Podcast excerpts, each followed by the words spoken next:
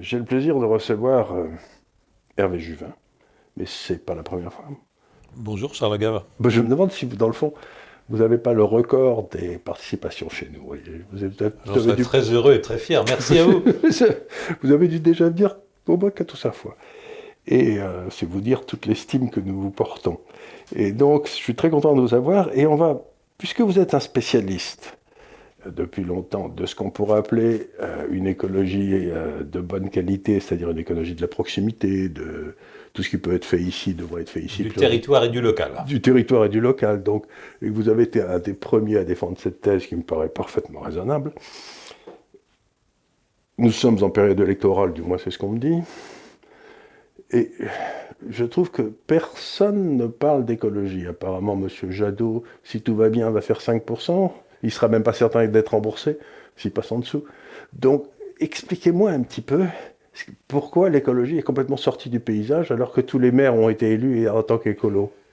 Oui, il s'est passé quelque chose de très curieux dans l'opinion française, que d'ailleurs les commentateurs soulignent très peu. Euh, je vous rappellerai simplement, euh, les plus anciens s'en souviennent, du temps des Corinne Lepage ou des Brice Lalonde, du temps plus récent euh, des Nicolas Hulot ou des Daniel Cohn-Bendit, on pouvait avoir un candidat écologiste, un candidat vert, au second tour de l'élection présidentielle.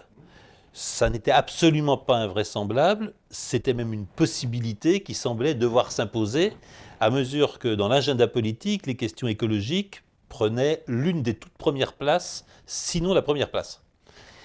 Et je trouve que les commentateurs sont extrêmement discrets sur un fait politique de première importance, c'est que l'écologie a pratiquement disparu du paysage politique de cette élection présidentielle. Comme vous le disiez, je ne sais pas quel sera son score, mais euh, le très honorable Jadot, parti à 10%, risque d'arriver à moins de 5%. Ça disparaît de l'échiquier politique français. Alors que ça n'a pas disparu en Allemagne. Alors qu'en Allemagne, les Verts sont dans la coalition qui gouverne, faut-il dire que peut-être les Verts allemands sont plus raisonnables ou sont plus politiques que nos Verts français?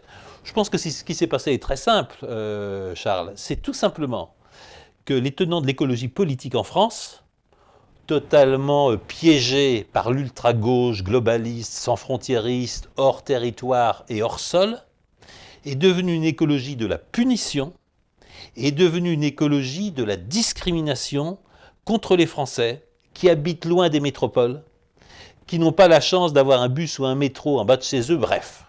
L'écologie est devenue, l'écologie politique, c'est devenu une menace d'exclusion et de discrimination à l'encontre de la majorité des Français. Je vais vous en donner deux ou trois exemples. Les choix énergétiques aberrants que sous l'égide de la Commission européenne, mais sous la dictée des fondations des ONG vertes, on a pris ces choix énergétiques qui consistent à détruire l'énergie décarbonée française qui est le nucléaire, qui consistent à imposer au prix de rente de situation aberrante les renouvelables, dont on sait qu'ils ne fourniront jamais l'énergie constante de qualité en toute saison dont nous avons besoin. Les choix énergétiques aberrants en faveur du tout électrique, et je vais y revenir. Ça aboutit tout simplement à des situations dans lesquelles il y a une partie des Français qui va devoir choisir dans les années à venir est-ce que je mange, est-ce que je me loge ou est-ce que je me chauffe? Et j'assiste à Paris, comme ailleurs, à des situations individuelles où les gens disent eh ben, je veux continuer à sortir, je veux continuer à me nourrir correctement, je veux continuer à être bien logé, donc je ne me chauffe plus. Voilà ce à quoi arrive la folie verte de Bruxelles en matière d'énergie. Mais alors, si je c'est absolument effrayant ce que vous me dites là, parce que j'ai fait en tant qu'économiste pas mal de travaux sur euh, le sort des plus pauvres. Bon, ben, les plus pauvres, ils ont une caractéristique, c'est qu'ils utilisent, comme vous le dites fort bien, leur argent dans trois euh, secteurs, la nourriture, le logement et le mouvement, l'énergie en quelque sorte, le chauffage. Or, de à cause de ces politiques énergétiques imbéciles, on y reviendra, l'énergie monte comme une fusée. Comme, qu'on le ou non, les engrais, c'est de l'énergie transformée. Ils montent comme des fusées. Donc, donc l'agriculture monte comme des fusées. Le prix de l'agriculture monte comme des fusées. Le chauffage monte. Et donc, c'est une politique qui va directement contre le pouvoir d'achat des plus pauvres. vous l'avez analysé dans vos études, euh, Charles, à plusieurs reprises. L'économie et la croissance économique, c'est de l'énergie transformée.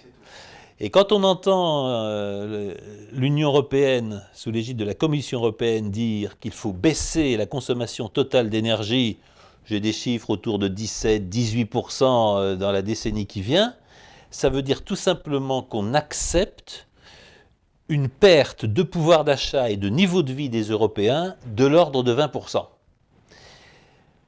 Ce pouvoir d'achat et cette économie, on sait bien sur qui elle va reposer pas sur celles et sur ceux qui donnent toutes les facilités de voyager partout dans le monde, de consommer ce qu'ils veulent, et y compris d'utiliser des avions privés pour des déplacements à courte distance. Vous voulez dire comme, les députés européens l'utilisent très bien. Comme les députés européens. Tout simplement, cette baisse de pouvoir d'achat, les 20%, ça va reposer essentiellement sur les plus pauvres et sur les classes moyennes. Et on peut considérer à cet égard que la politique environnementale, la politique écologique, sous le nom de Green Deal, sous le nom de Fit 45, etc., etc., c'est la politique la plus punitive et la plus inégalitaire à laquelle on est assisté depuis des décennies. Je vous en donnerai un second exemple, c'est la circulation automobile. L'automobile, pour moi, ça a été le moyen de la liberté. Je pense pour vous aussi. L'automobile, c'est ce qui permet de se déplacer. Quand j'ai acheté ma première deux chevaux d'occasion, je peux pas vous dire le bonheur total. Je pouvais enfin aller le bonheur faire, total. Je pouvais enfin aller faire des tournois de tennis qui m'intéressaient beaucoup à l'époque, euh, sans faire du, de l'autostop. Et dans la liberté des choix de vie, dans le mode de vie de nos pays d'Europe occidentale, comme d'ailleurs des États-Unis, la voiture individuelle, la liberté de se déplacer, c'est un élément fondamental, je dirais presque existentiel. Qu'est-ce qui est en train de se passer? Ce qui est en train de se passer, et les Français sont en retard de prise de conscience là-dessus, c'est qu'avec des choix aberrants sur le plan technologique et sur le plan écologique comme le tout électrique, puisqu'une voiture tout électrique a un bilan carbone qui à la fin du fin est défavorable par rapport au plus économique des moteurs thermiques, Carlos Tavares le dit très bien, mais il s'agit à travers le moteur électrique de rendre l'Union européenne totalement dépendante des softs 80% américains et de l'industrie des batteries électriques 80% chinois entre les deux, l'Union européenne n'existe pas. Et attendez, je vous arrête une seconde, parce que si l'Europe avait un avantage comparatif, c'était justement dans le moteur thermique. Tout à fait. Où on était plutôt bon. Et les Français, on était plutôt bon à faire des moteurs eh thermiques. Une gigantesque manipulation, parce que je pense qu'il faut parler de manipulation, de propagande, voire de terrorisme de l'information, fait qu'on a détruit ces fleurons du savoir-faire et de l'industrie européenne qui contribuait ô combien à la richesse européenne et à notre mode de vie, qu'était l'industrie automobile allemande mais aussi française. Quelle fierté d'avoir Renault, d'avoir Stellantis, d'avoir quelques-uns des meilleurs équipementiers au monde et d'avoir un réseau de prestataires de services assez exceptionnel. On a détruit ça au profit du soft américain des batteries chinoises et dans cette situation-là, nous allons perdre des centaines de milliers d'emplois sans améliorer en rien la qualité de la vie. C'est le point où je voulais en venir. Les Français n'ont pas assez conscience qu'ils sont déjà exclus des centres-villes. Ça s'appelle les zones à faible émission, que mon ami André Acotarac appelle à juste titre les zones à forte exclusion. Mais vous savez, Charles, ce qui va vous arriver en 2023, fin 2023 ou plus tard, c'est que les voitures qui ne seront pas critérins, hybrides électriques ou électriques, seront totalement interdites d'accès aux agglomérations de plus de 150 000 habitants. Partout en Europe? Partout en France. Mais le projet est de ça partout. Mais partout en France, vous ne pourrez plus accéder à l'université, vous ne pourrez plus accéder à l'hôpital, vous ne pourrez plus accéder au stade, vous ne pourrez plus quelquefois accéder à l'aéroport. L'aéroport de Toulon, il est dans l'agglomération de Toulon. Ça veut dire tout simplement qu'on va exclure plus de la moitié des Français qui n'ont pas des voitures électriques, hybrides ou critérins. On va les exclure de la mobilité du droit à accéder à la ville la plus proche. Donc on revient, vous savez, dans le temps, le but c'était que les Français restent des cerfs attachés à la glèbe. On n'avait pas le droit de bouger. Et il y avait de temps en temps une ville qui s'appelait euh, Francheville ou je sais pas quoi, ou Villefranche, qui était là où si on se barrait de son servage, on pouvait arriver à la ville et on, redevenait libre. Les Villefranche. Les Villefranche.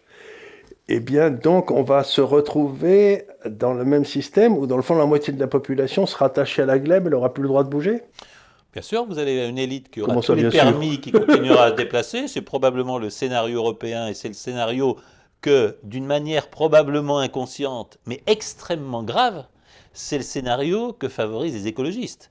Les écologistes de la punition, qui sont en train de détruire notre mode de vie et nos libertés avec une exceptionnelle brutalité, ne se rendent pas compte, alors que même beaucoup se prétendent avoir des racines socialistes, ils ne se rendent pas compte qu'ils sont en train de détruire le socialisme et la liberté ont, eu des, relations un peu compliquées. Tout à hein. fait. On va pas, on va pas dire je suis socialiste donc j'aime la liberté parce que tout à fait. Nos amis écologistes en arrivent à pratiquer la discrimination à haute dose. En gros, vous habitez les métropoles, vous habitez les centres-villes, c'est très bien, vélo, transport en commun et éventuellement l'avion de temps en temps, ou le TGV. Vous habitez les zones rurales, etc. Bah, débrouillez-vous à vélo, débrouillez-vous à pied et restez chez vous. C'est cette discrimination-là qui est en train de se mettre en place. Celui qui fume des clopes et qui conduit une voiture diesel, il est condamné à mort. Ah, je pense qu'il est considéré comme un indésirable par nos amis écologistes, c'est évident. Et là, je pense qu'il y a quelque chose de très grave qui est en train de se passer. C'est que on est en train de jeter le bébé avec l'eau du bain. C'est-à-dire que oui, les problèmes écologistes sont réels. Oui, les problèmes d'empoisonnement des eaux, des sols et de l'air par les résidus chimiques sont réels. Oui, les problèmes de destruction de la vie marine par les plastiques sont réels. Oui, les problèmes de dégénérescence humaine par l'obésité, tout ce que provoque la malbouffe, oui, ce sont des problèmes réels. Oui, les problèmes du dérèglement climatique sont réels.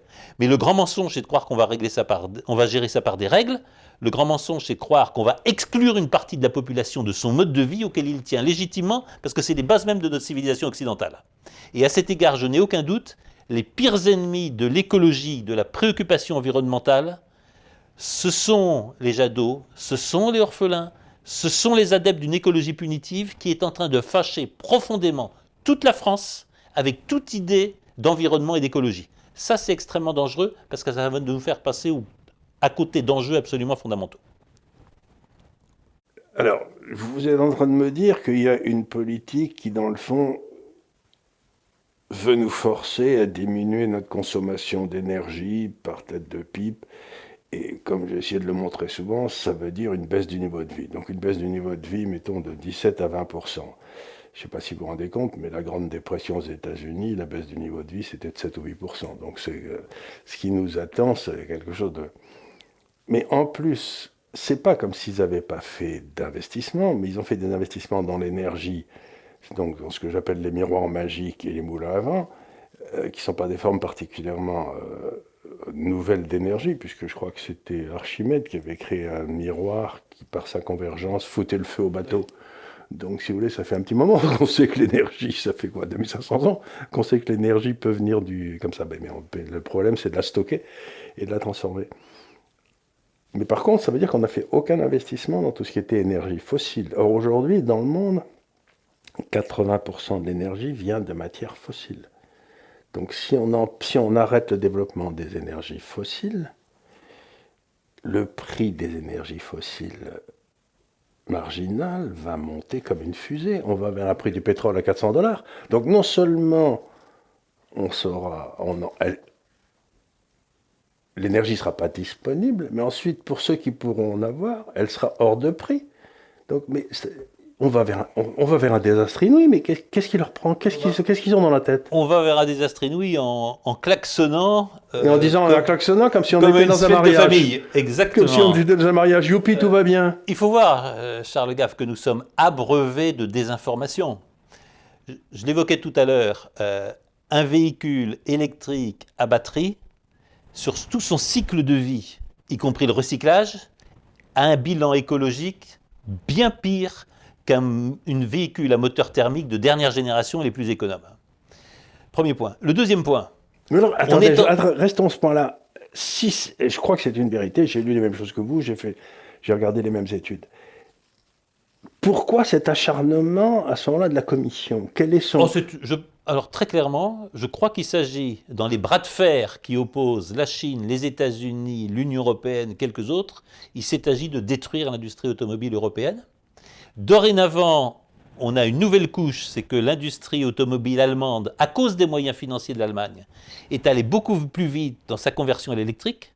Et je pense qu'aujourd'hui, l'Allemagne plaide auprès de la Commission pour avoir des normes, par exemple la norme Euro 7 qu'on est en train de renégocier, extrêmement exigeante pour détruire l'industrie automobile française. En gros, les Allemands sont en train de faire pour l'industrie automobile française ce qu'ils sont en train de faire pour la défense française et ce qu'ils sont en train de faire pour le nucléaire français, ont déjà détruire toute capacité d'indépendance de la France, puisque l'Allemagne ne connaît qu'une Europe à ses pieds. Et c'est extrêmement clair dans l'attitude politique de mes collègues allemands au Parlement européen. Il faut que la France s'aligne sur l'Allemagne. Il n'y a pas de voie en dehors de la voie que trace l'Allemand à l'Europe. Deuxième élément. Donc nous avons un chef. Le deuxième élément, qui, le deuxième élément de manipulation, c'est quand même sur le réchauffement climatique. Oui, le réchauffement climatique est une réalité, mais enfin, vous avez quatre pays européens dans les cinq ou six pays les plus vertueux au monde en matière de CO2. La France, c'est moins de 1% de la production mondiale de CO2. Et on est en train d'imposer des sacrifices inouïs à la population française pour des effets qui sont absolument minimes sur les dérèglements climatiques. Et on est en train d'imposer aux Français les dispositions de ne plus rouler en voiture, interdiction d'accéder aux agglomérations, etc. Alors même que dans la majorité des autres pays du monde, et vous le disiez à juste titre, on continue d'utiliser du pétrole et du gaz, la part du gaz et du pétrole dans la consommation mondiale d'énergie n'a pas bougé depuis les années 70. Exactement. Dans les autres pays, on a un mix énergétique réaliste. On est en train d'imposer des contraintes inouïes aux Français sans que jamais les écologistes ne mènent en cause les vrais sujets de CO2 et de pollution, qui sont évidemment ces produits qui viennent de 5000, 6000 km, dont certains ont fait trois fois le tour de la Terre, c'est évidemment les accords de libre-échange, ce sont évidemment les délocalisations, c'est évidemment l'usage non maîtrisé des matières plastiques, des intrants chimiques, etc. Et les écologistes sont extrêmement discrets sur ces sujets-là. On peut quelquefois s'interroger sur le degré de manipulation qui est le leur. Alors, manipulation, attendez, on va c'est de la manipulation ou ils ont été achetés? Parce que eh, qu'est-ce qu'ils reçoivent des grandes. Euh, bah, quand vous regardez le parcours de beaucoup des écologistes qui ont la parole en France, vous voyez que beaucoup ont été salariés, certains dirigeants de ces ONG et des fondations, toutes financées par des fonds américains, et toutes vouées à la destruction de l'Europe ou des nations européennes comme nations indépendantes.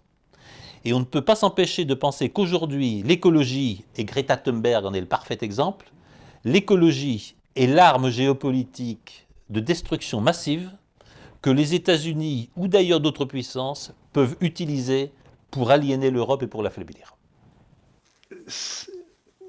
J'entends bien, mais alors, j'essaye de comprendre pourquoi notre classe politique française est-elle complètement asservie à l'Europe? Pourquoi? Où sont les voix? Où sont les? Il y en a quelques-uns qui sont exprimés, mais euh, bon, la presse, on sait très bien que la presse, elle a été achetée, qu'elle a été achetée par les grands, les, cinq ou six grandes fortunes. Bon, très bien, la presse, passons. Mais euh, mais il y a y a quand même des hommes de terrain. Il y a quand même. Je, n'arrive pas à comprendre, si vous voulez, pourquoi. Euh, notre classe politique s'est vendue corps et âme à l'Europe. Pourquoi ils ont abandonné la France? Je crois qu'il faut remonter assez loin dans l'histoire, euh, Charles Gave. Euh, dans les années 60, il y a eu ce grand espoir que la France allait conserver sa place dans le monde et même réaffirmer sa place dans le monde à travers l'Union européenne. En gros, avec une Allemagne qui ne pouvait pas s'opposer à nombre des déclarations, à nombre des choix français. Pour des raisons historiques évidentes, la France a rêvé qu'elle allait se construire en plus grand à travers l'Union européenne.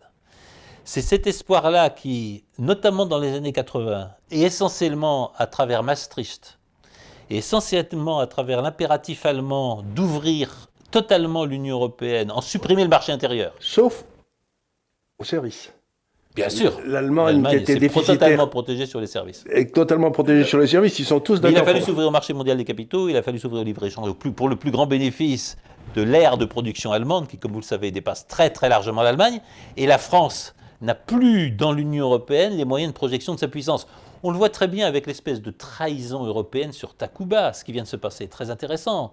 Le haut représentant de l'Union européenne aux affaires internationales, Joseph Borrell, vient de dire que Takuba, la force européenne qui était supposée appuyer Barkhane au Mali, Joseph Borrell vient de déclarer tout de go, Takuba, c'était un projet français, ça a été une exigence française, D'ailleurs, il n'y a eu que quelques dizaines de soldats de quelques pays, notamment euh, Lettonie, Estonie, Danemark, etc., qui s'y sont joints.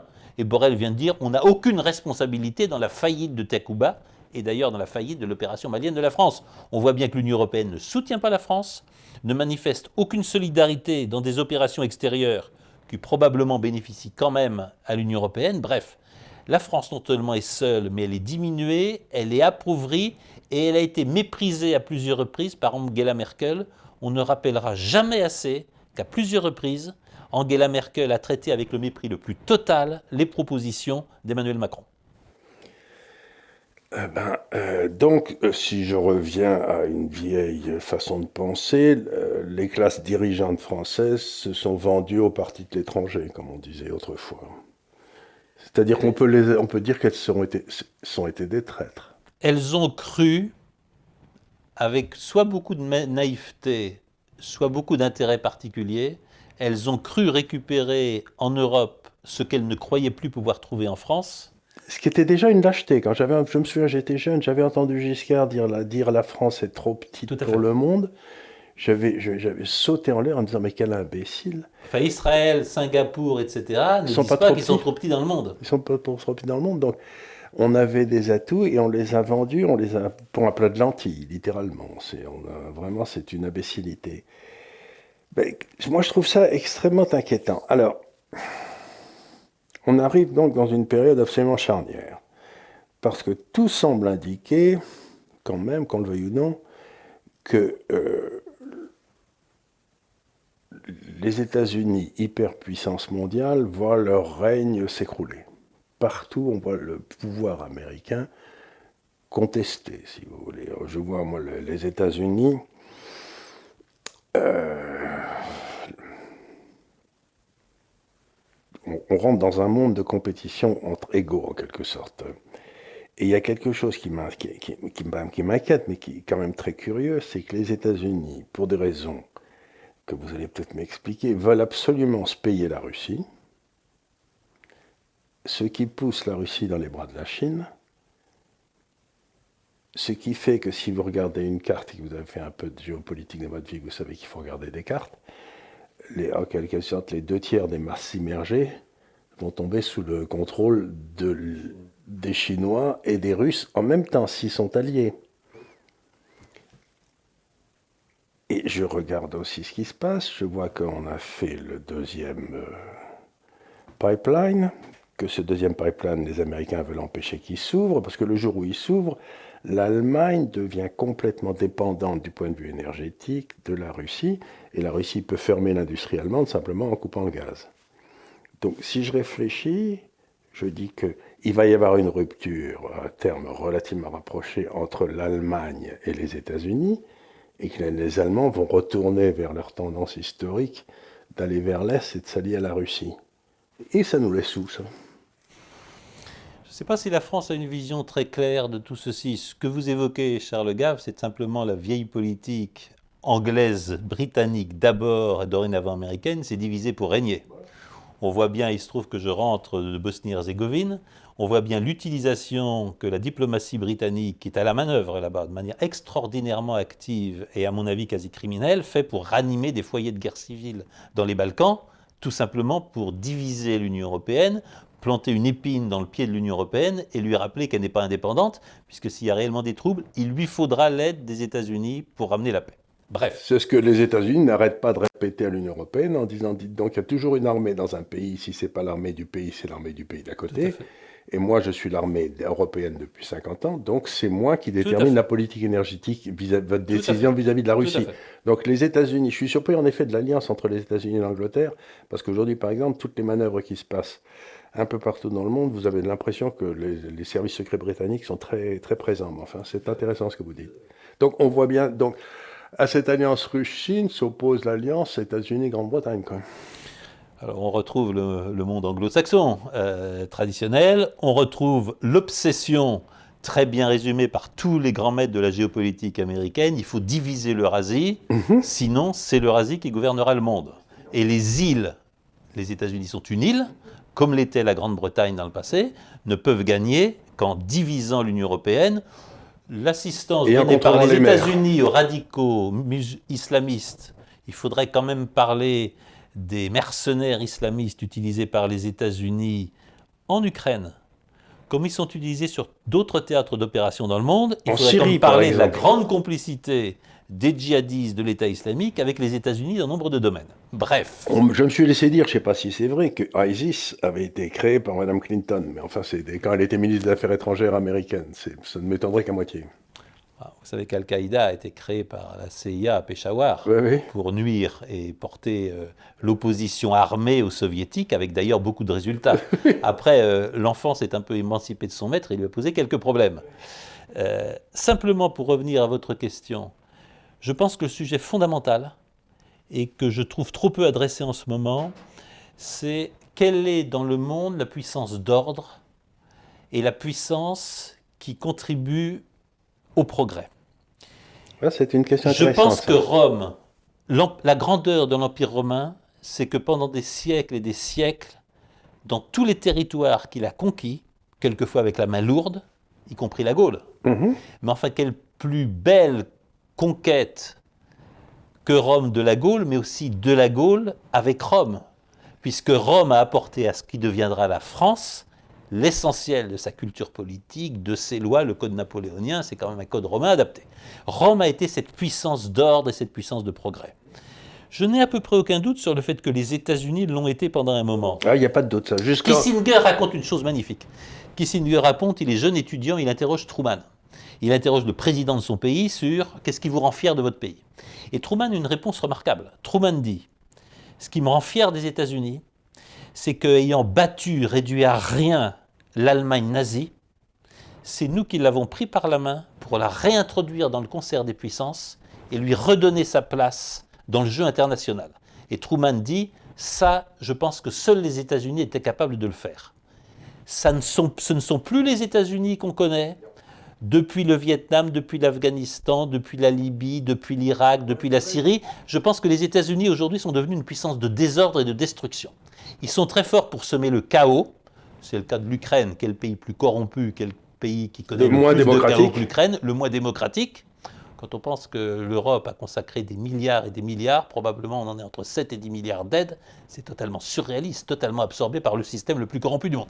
Je pense que les États-Unis sont devenus aujourd'hui une puissance de désordre, et je pense, sans m'en féliciter, que c'est la Chine qui, pour nombre de pays, je vois le contrat récent passer l'adhésion de l'Argentine à Belt and Road, je crois que la Chine apparaît, à tort ou raison, comme une puissance d'ordre et aussi comme une puissance de progrès. Si c'est le cas, nous sommes bien sur un basculement géopolitique de très très grande importance. Cette notion de, puissance d'ordre est une notion très très intéressante parce qu'en effet, les États-Unis l'ont été et jusque, moi je dirais, le basculement s'est produit probablement à la fin de la présidence Reagan avec euh, Bush et surtout les Clinton. Les Clinton ont été les grands destructeurs des les, les, Clinton, avec la montée de l'État profond aux États-Unis, dont on voit les bravages aujourd'hui, même aux États-Unis. Donc là, il s'est passé à la fin, donc 20 euh, ans après la chute du mur de Berlin, ou 10-15 ans, un moment où les États-Unis sont devenus euh, criminels. la puissance américaine est en, train, est en train de devenir criminelle un peu partout c'est là où c'est, souvent comme ça que se marque la fin des empires, si vous voulez, parce que ce que vous disiez sur la puissance d'ordre. Dégradation. La dégradation, la perte de sens. Euh, je crois que, je sais plus, c'était au IIIe siècle, où il y a eu 12 euh, empereurs qui ont été dans la même année aux États-Unis, parce qu'on les tuait les uns après les autres, ils se tuaient, si vous voulez, c'était, c'était leur légion qui les. Donc on arrive quand même à. Donc, en effet, le monde a besoin d'une puissance d'ordre. L'illusion de l'Europe, ça a été de croire que la puissance d'ordre pouvait se faire par une espèce de loi. Le monde de la règle. Le monde de la règle. L'Union européenne pense que la règle va remplacer le politique. La règle, ce qui est une imbécilité totale. Et donc la Chine apparaît, et on le voit bien très bien, dans ce qui est un de mes domaines de prédilection, c'est la monnaie, où ils sont en train d'essayer, dans le désordre monétaire qui a été introduit par les États-Unis et l'Europe depuis euh, maintenant 20 ans, ils sont en train d'essayer de créer une monnaie alternative qui sera la monnaie de l'ordre en quelque sorte. Donc c'est une notion très profonde que vous venez de... je l'avais oublié parce qu'on on, apprend des choses et il faut, pour les savoir, il faut les avoir oubliées cette fois. Mais euh, je m'en souviendrai parce que ce besoin d'une un endroit d'ordre. Donc ce que vous dites, c'est très intéressant parce que ça veut dire que dans le fond, comme l'ordre se diffuse en cercle concentrique, plus vous êtes près du centre de l'ordre, plus c'est ordonné, si j'ose dire. Ça veut dire que l'Asie va être la zone d'ordre et non plus ni l'Europe ni les États-Unis. Alors le drame, ça a été le suivisme de l'Europe, notamment hélas de la France, sur les affaires, sur les affaires libyennes. C'est le fait que l'Union européenne, en gros, a suivi la puissance du désordre. Je vois avec beaucoup d'intérêt l'Allemagne qui a refusé de laisser passage aux livraisons d'armes américaines à destination de l'Ukraine. C'est un signe extrêmement intéressant. Euh, L'Allemagne serait-elle en train de basculer du côté de l'ordre? Et serait-elle en train de refuser le chaos que les États-Unis veulent semer partout autour d'eux? Eh bien, pour une raison assez simple, si je peux me permettre, c'est que euh, quand vous regardez l'Allemagne, c'est une puissance commerçante, hein, et elle a besoin de faire bouger ses biens. Ben, Jusqu'il y a 4-5 ans, ça passait par mer, et la marine américaine contrôlait l'ensemble des mers. Maintenant, vous avez un train qui arrive, je crois, à Düsseldorf et qui commence à Pékin. Et donc, vous passez au, au nord du Tibet, au nord et donc là, la marine américaine ne peut plus arrêter. Donc, euh, en quelque sorte, maintenant, on revient aux caravanes de chameaux qui dominaient dans le bon vieux temps. Du temps de Marco Polo Du temps de Marco Polo. Plutôt que de passer par la mer qui était dangereuse, on passait par l'intérieur. Et donc, ils, ont, ils sont en train de. Ils ont fait en quelque sorte la route de la soie terrestre. Qui Avec deux grosses incertitudes, Charles Gave. Euh, la première, c'est que vous le savez bien, les routes terrestres s'interrompent assez facilement. Il suffit d'une bonne guerre civile pour les couper. Et je n'ai absolument aucun doute que nos amis de la diplomatie britannique, comme nos amis américains, sont en train de s'employer à couper les routes de la soie en fomentant des troubles civils. Mais ils ont essayé dans le Kazakhstan récemment, d'ailleurs. Ils ont essayé dans le Kazakhstan, ils essaieront dans les Balkans, parce qu'ils sont très, occupés, très préoccupés par la voie qui remonte du Pirée en traversant la Serbie jusqu'à la Hongrie, mhm. et peut-être jusqu'à la Pologne, et qui ferait donc le lien entre la mer Baltique et la Méditerranée. Ça, c'est quelque chose que la puissance de la mer ne peut pas supporter, parce qu'on a un nouvel axe terrestre qui lui échapperait complètement on peut imaginer qu'ils vont s'employer à fomenter d'autres troubles. C'est la première raison pour laquelle le scénario n'est pas écrit. Le second scénario qui n'est pas écrit, c'est la position de l'Union européenne et c'est la position des nations européennes. Moi, je suis extrêmement frappé par la manière dont le chef de l'État bulgare s'oppose à l'ouverture de bases américaines. La Bulgarie a toujours été le bon élève de l'Union soviétique. Toujours. Ils sont toujours très bien entendus avec les Russes, D'abord parce que c'est une population slave, c'est une population orthodoxe, et c'est une population qui globalement n'a pas souffert, beaucoup moins que d'autres en tout cas, de l'occupation soviétique. Donc la Bulgarie, membre de l'Union européenne, pays d'ailleurs le plus pauvre de l'Union européenne, continue d'entretenir des relations de bon voisinage stratégique avec la Russie. Les États-Unis ont voulu lui imposer une base militaire. Eh bien, voici simplement de 15 jours, revirement étonnant du gouvernement et d'une partie de la population, oui, nous prenons conscience des impératifs de notre sécurité, dont nous accueillons à bras ouverts l'implantation d'une nouvelle base américaine en Bulgarie. Donc c'est la seconde incertitude, c'est que les États-Unis, vous le savez bien, ont la puissance financière pour corrompre tout ce qu'ils touchent, et les États-Unis ont la puissance militaire pour intimider ceux qui s'opposeraient à eux. Et quand vous regardez la carte des bases militaires européennes et son évolution sur les 30 ans, c'est quand même très impressionnant, je reprends un terme à nos amis chinois, de voir le collier de perles de bases militaires qui encercle de plus en plus près la Russie. Ce qu'on ne peut pas considérer autrement que comme une menace d'agression caractérisée, parce que les fameux missiles défensifs, il suffit de quelques minutes ou quelques dizaines de minutes pour les transformer en missiles offensifs qui pourraient tout simplement rayer de la carte l'essentiel de la Russie utile qui est placée à l'ouest. Donc à cet égard, on ne peut pas manquer de se dire que sur votre scénario d'intégration eurasiatique, il y a deux grandes inconnues. Euh, l'inconnu de la position des nations européennes et de leur suivisme à l'égard des États-Unis n'étant pas la moindre. Non, bien sûr que non. Alors là, je voudrais rajouter à ce que vous dites, qui est un petit peu inquiétant, euh, euh, deux, choses. la première, c'est que notre économie dépend, mettons, de deux choses. L'énergie, dont nous avons parlé il y a cinq minutes, et toutes les ressources énergétiques à venir de l'Europe sont situées en Russie, et peut-être en Iran. C'est là où sont les... Bon. Euh, donc, si on attaque la Russie, euh, à ce moment-là, l'Europe s'effondre par manque d'énergie. C'est quasiment instantané. Le deuxième, c'est que pour que le primat américain continue à s'exercer dans le monde, il faut qu'ils aient une technologie qui reste dominante. Et ça, ça passe par les semi-conducteurs. Et pour des raisons complètement cinglées, ils ont laissé la quasi-totalité des semi-conducteurs de très haute qualité être faits à Taïwan, qui est à 60 km de la Chine. Euh, la Chine n'a pas tellement besoin de semi-conducteurs de haute qualité, elle peut les faire elle-même, ceux qui sont de moyenne qualité et de basse qualité, s'ils veulent arriver au niveau technologique des États-Unis. Donc, s'il commence à y avoir une bagarre entre le bloc asiatique et le bloc américain, il suffit en quelque sorte de raser Taïwan ou d'aller prendre les deux usines de Taïwan et l'économie américaine s'effondre. D'abord, ça, va changer parce que Trump l'avait prévu, mais Biden a mis en place à l'américaine. Un plan extraordinairement violent et rapide pour avoir des usines de semi-conducteurs d'immense capacité en Arizona je crois qu'ils ont mis sur la table 5 ou 8 milliards de dollars. Mais vous savez comment ça fonctionne. Vous savez, pour faire une nouvelle usine de semi-conducteurs de haute qualité, c'est 20 milliards de dollars le ticket. Ils ont, ils, ont mis la moitié. donc ça sert à rien. si vous voulez, euh, comment il s'appelle la grande société de semi-conducteurs euh, taïwanaise vient de commencer des nouvelles usines à Taïwan pour 20 milliards. C'est-à-dire qu'on est à des niveaux de dépenses où l'Europe n'a aucune chance. Ah, L'Europe n'a pas beaucoup de chance. Les États-Unis peuvent réagir, c'est le premier point. Le deuxième point, il est beaucoup plus général. Moi, ce qui me frappe dans tout ce que nous sommes en train de dire, c'est que les États-Unis ont une vision.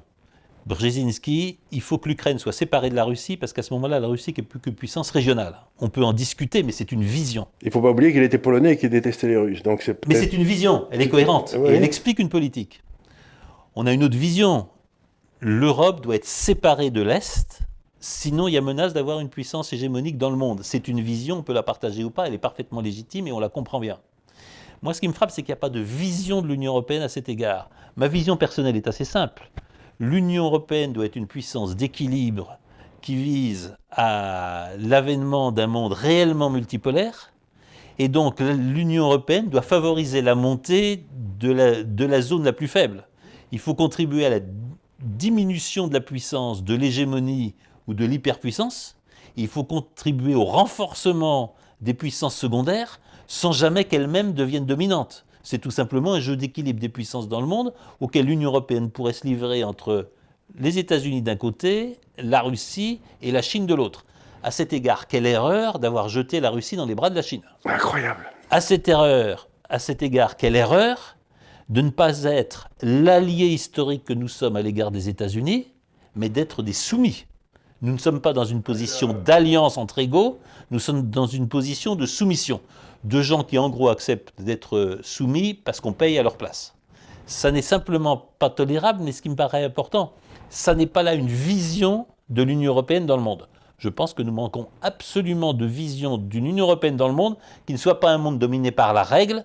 L'Union européenne veut s'en tenir à un monde dominé par la règle. De toute évidence, ce n'est pas le monde dans lequel on entre. Mais non, parce que la règle, si vous voulez, si je peux rappeler à l'Union européenne, quand le, le conquérant gaulois avait pris Rome bien avant, au début de Rome, et qu'il avait mis son épée dans la balance en disant Va victis, malheur au vaincu, euh, c'est, si j'ose dire, euh, c'est ce que disait Bismarck. Bismarck avait une formule très belle, il disait Moi, je suis pour le règne de la loi appuyé sur de très gros canons.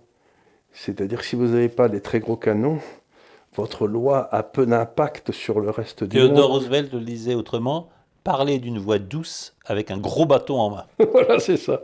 Or, l'Union européenne parle d'une voix forte sans aucun bâton. Donc, on est pas mal parti. Mais alors, c'est quand même très étonnant ce qui se passe. Alors, je voudrais maintenant en arriver à notre pays. Parce que nous sommes en campagne. Les sujets dont on parle sont des sujets qui vont avoir de l'influence sur les Français pendant ceux qui naissent aujourd'hui que ce seront, auront, seront, impactés par ces, ces, choses dont on parlait, l'énergie. Le...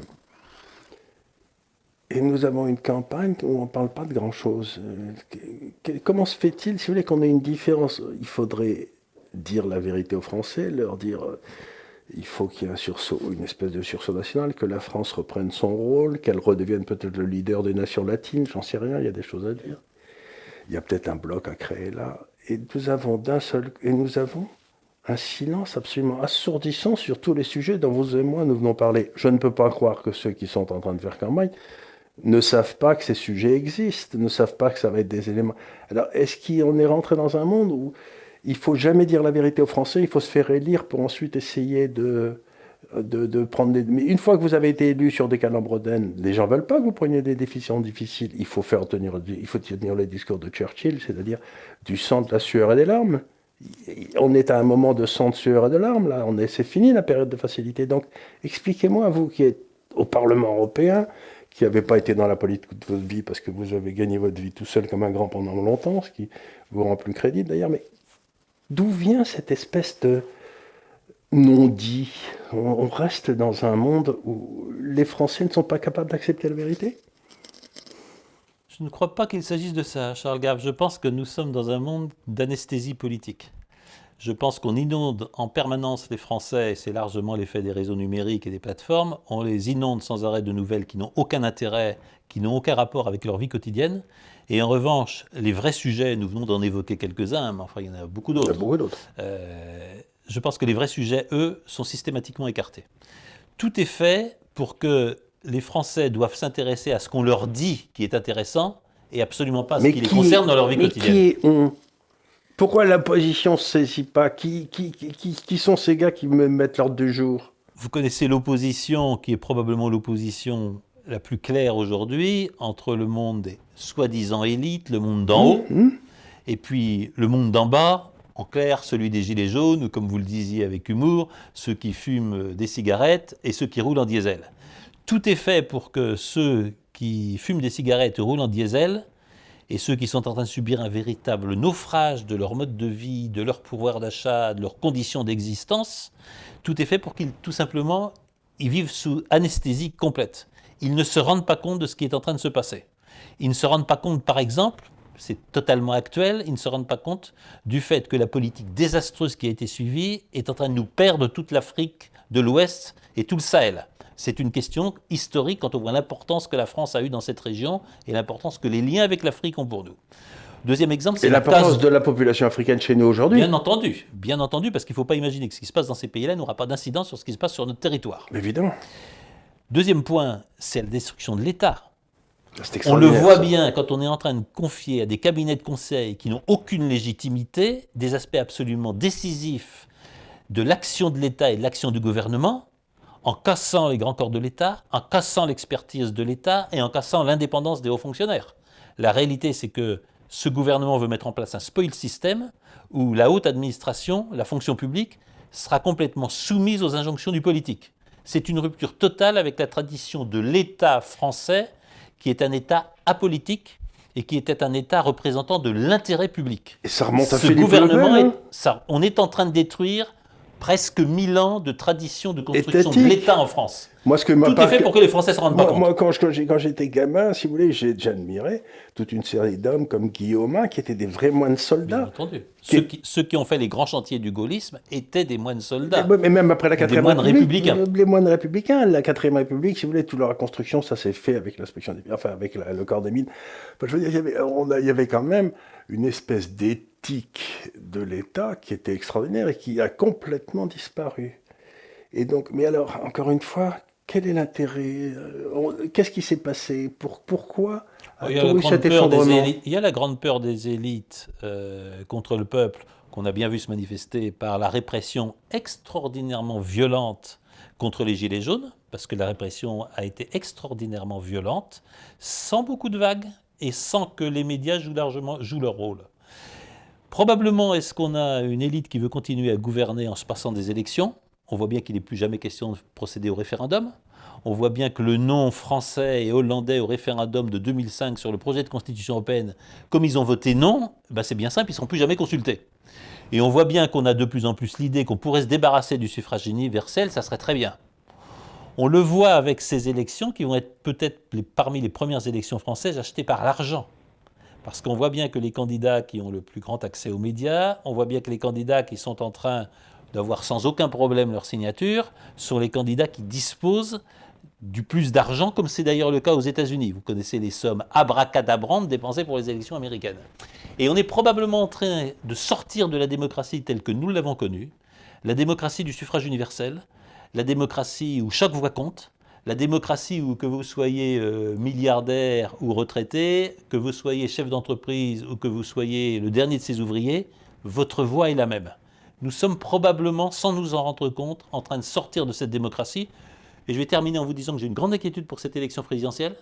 C'est que les Français, qui ont beaucoup plus de culture politique qu'on le croit, et qui comprennent infiniment mieux qu'on ne le pense ce qui se passe, j'ai très peur que cette élection présidentielle soit marquée par une abstention de masse.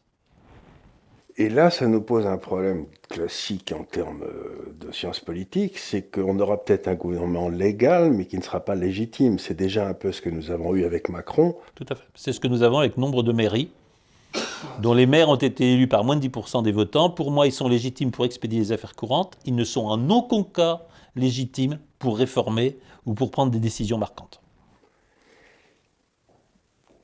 Donc, on va essayer de terminer là, dans les 5 ou 10 minutes qui nous restent, mais comment on en sort? Comment on revient? Il faut, il faut retourner, il faut, il faut faire le référendum d'initiative populaire, il n'y a pas d'autre session. Bah, les, localistes ont développé, euh, voici un an, un manifeste. Euh, ce manifeste vos programmes politiques.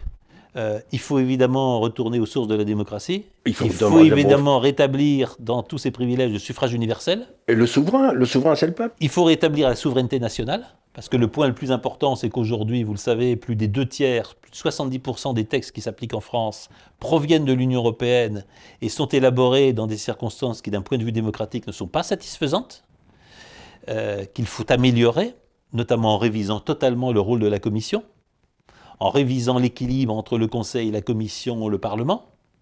Mais vous avez tout à fait. Il faut redonner la parole.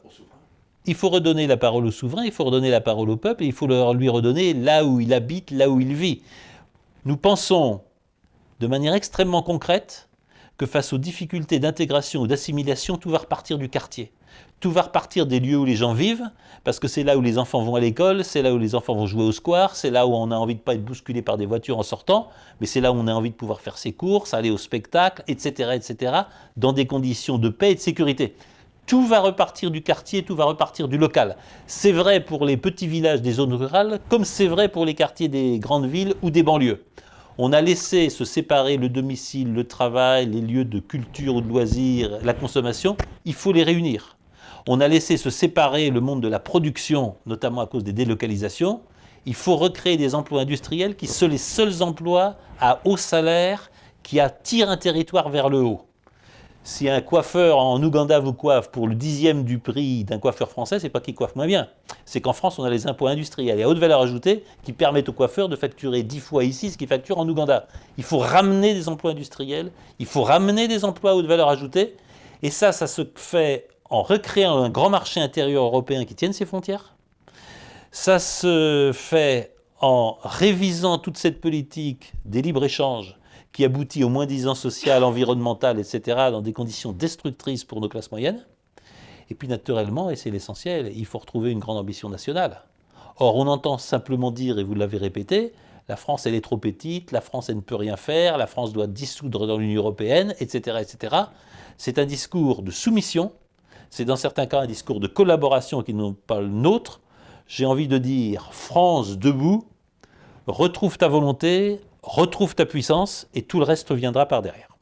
Ce qui me rappelle le poème de Dubélé, France, mère des arts, des armes et des lois, tu m'as nourri longtemps du lait de ta maman. Or, un agneau comme ça nourri s'appelle. Je remplis de ton nom les, centres, les centres et les bois. Ben écoutez, oui, je crois qu'il faut refaire, il faut refaire naître la France. Voilà, ben vous avez. Merci beaucoup, Ça a été bien, je crois. Merci beaucoup. Je suis très content de vous avoir parlé. Merci.